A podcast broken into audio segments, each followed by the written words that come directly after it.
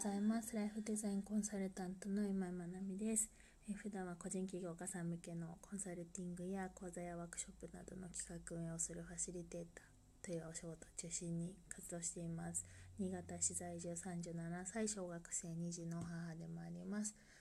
えっと、このラジオはですね、私が普段考えていることや頭の中を言葉にする自分自身が言語化力を上げるということを目的に、あのお話ししているのと聞いてくださった方が何か新しい考え方や価値観に触れるきっかけになったらいいなと思っています。えー、今日はちょっとうんと個人でお仕事されている方特にうんスタートアップですね起業し始めとかこれからいろいろやっていきたいと思っている方に向けての内容になるのかなと思います。うんと価格設定に悩む時どうしたらいいんだろうっていうことでお話をしていきます。うんと自分で何か商品やサービスを提供するってなった時に、まあ、内容コンテンツとかそういうものももちろんそうなんですけど価格設定ってめちゃめちゃ悩みますよね。で私も自分の提供するもの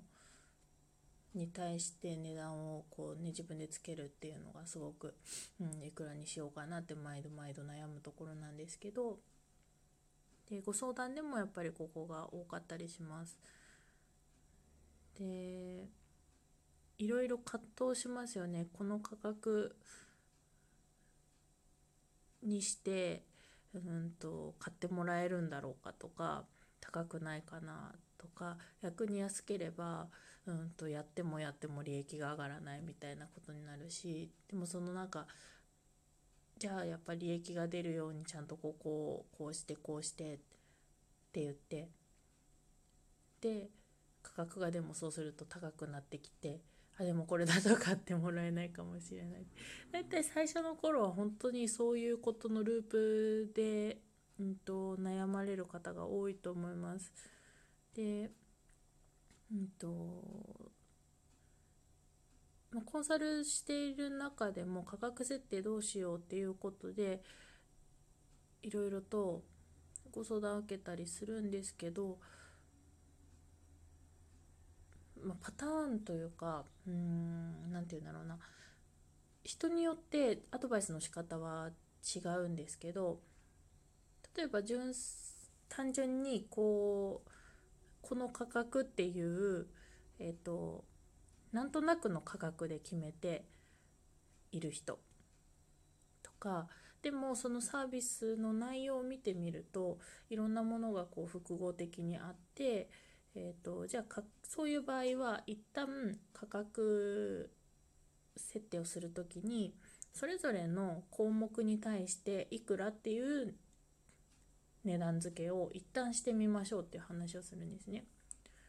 でそれを合計していくらっ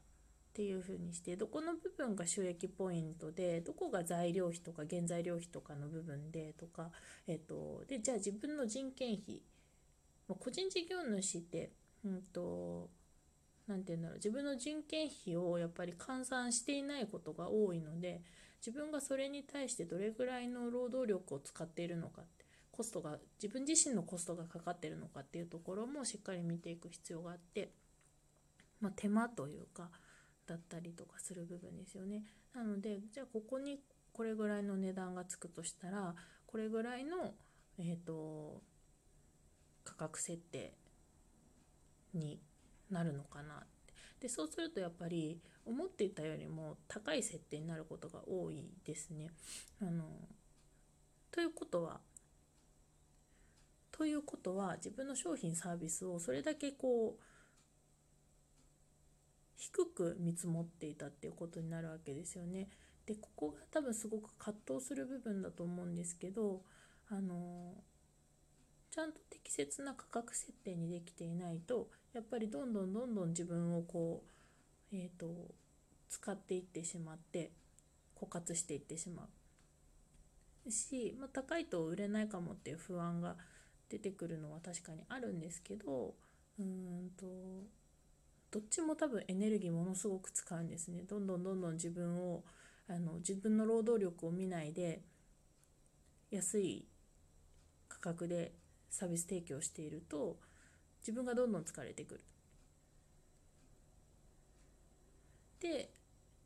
高い価格設定にすると売れるかなどうだろうっていう不安と向き合うことになる。ですね。でも割とその低い最初の価格設定とかの方でも売れるかどうかなっていう不安はついて回るので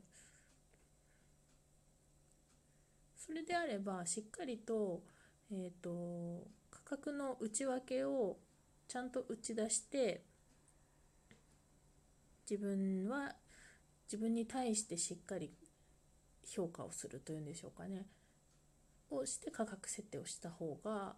いいなっていうのはあったりします。それを見越した上で例えばえっ、ー、と初めの方は安く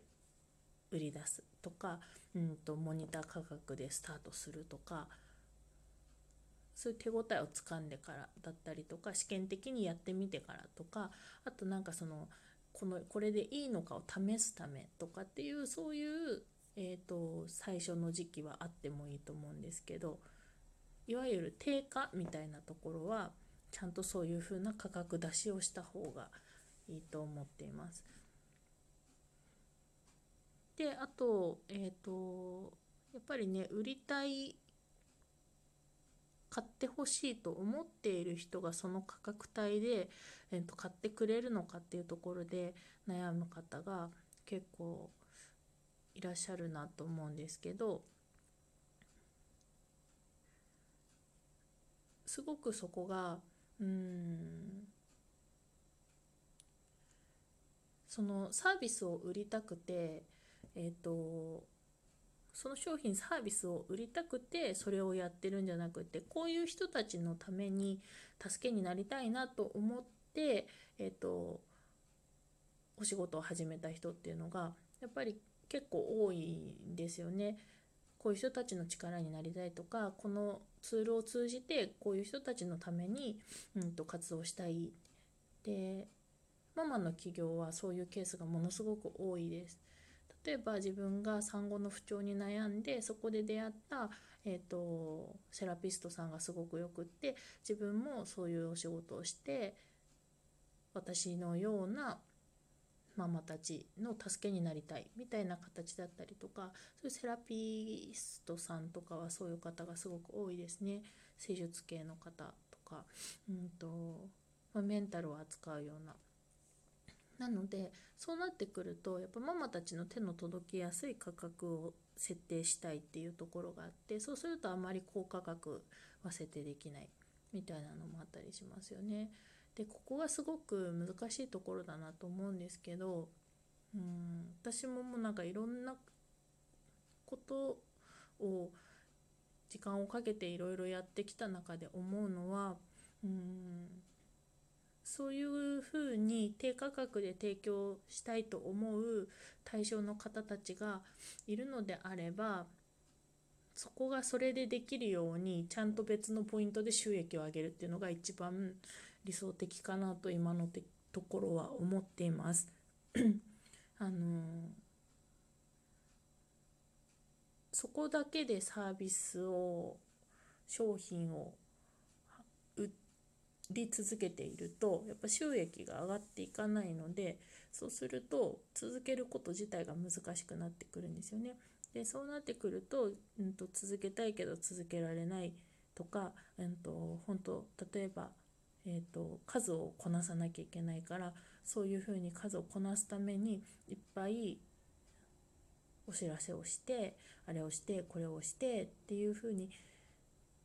してやることがどんどんどんどん増えていってしまうので、まあ、もちろんそういう集客活動だったりは、えーと、どんなことでもずっと続けていくのはもちろんなんですけどそういう何て言うんだろう稼働する部分本来力を注ぎたいのはそういうふうに提供できるものに対して力を注ぎたいんだけどそれにをするために付随して出てくることっていうもののボリュームがあまりにも大きくなってしまうと本来のやりたいことに力を注げないっていうことが発生するのでそこはちょっと見ていた方がいいなと思いますね。なんかそのそこら辺の整理ができてきたりとかするとうんちょっとすっきりするのかなと思っています。うん、ちょっと価格設定の部分だけじゃないですけどそんなところですかね。なので自分が、えーと、売りたい価格売れるかなと思っている価格っていうものがあるとしたらそれはなぜその価格なのかとか、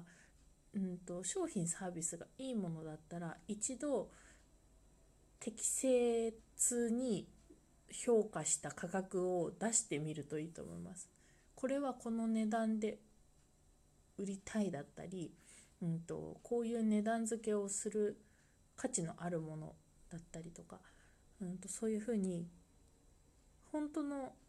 定価はいくらだろうを一回見てみると 自分が売ろうとしている価格が親ってなることが結構あるので一旦そこをやってみてその後また考え直してみるっていうのがいいのかなと思います。まあ、価格の設定の根拠をちゃんと見つけておくっていうのは一つ自分の軸になってくれるのでそこを大切にしていけるといいのかなというふうに思います。はい、それでは今日も素敵な一日となりますようにおしまい。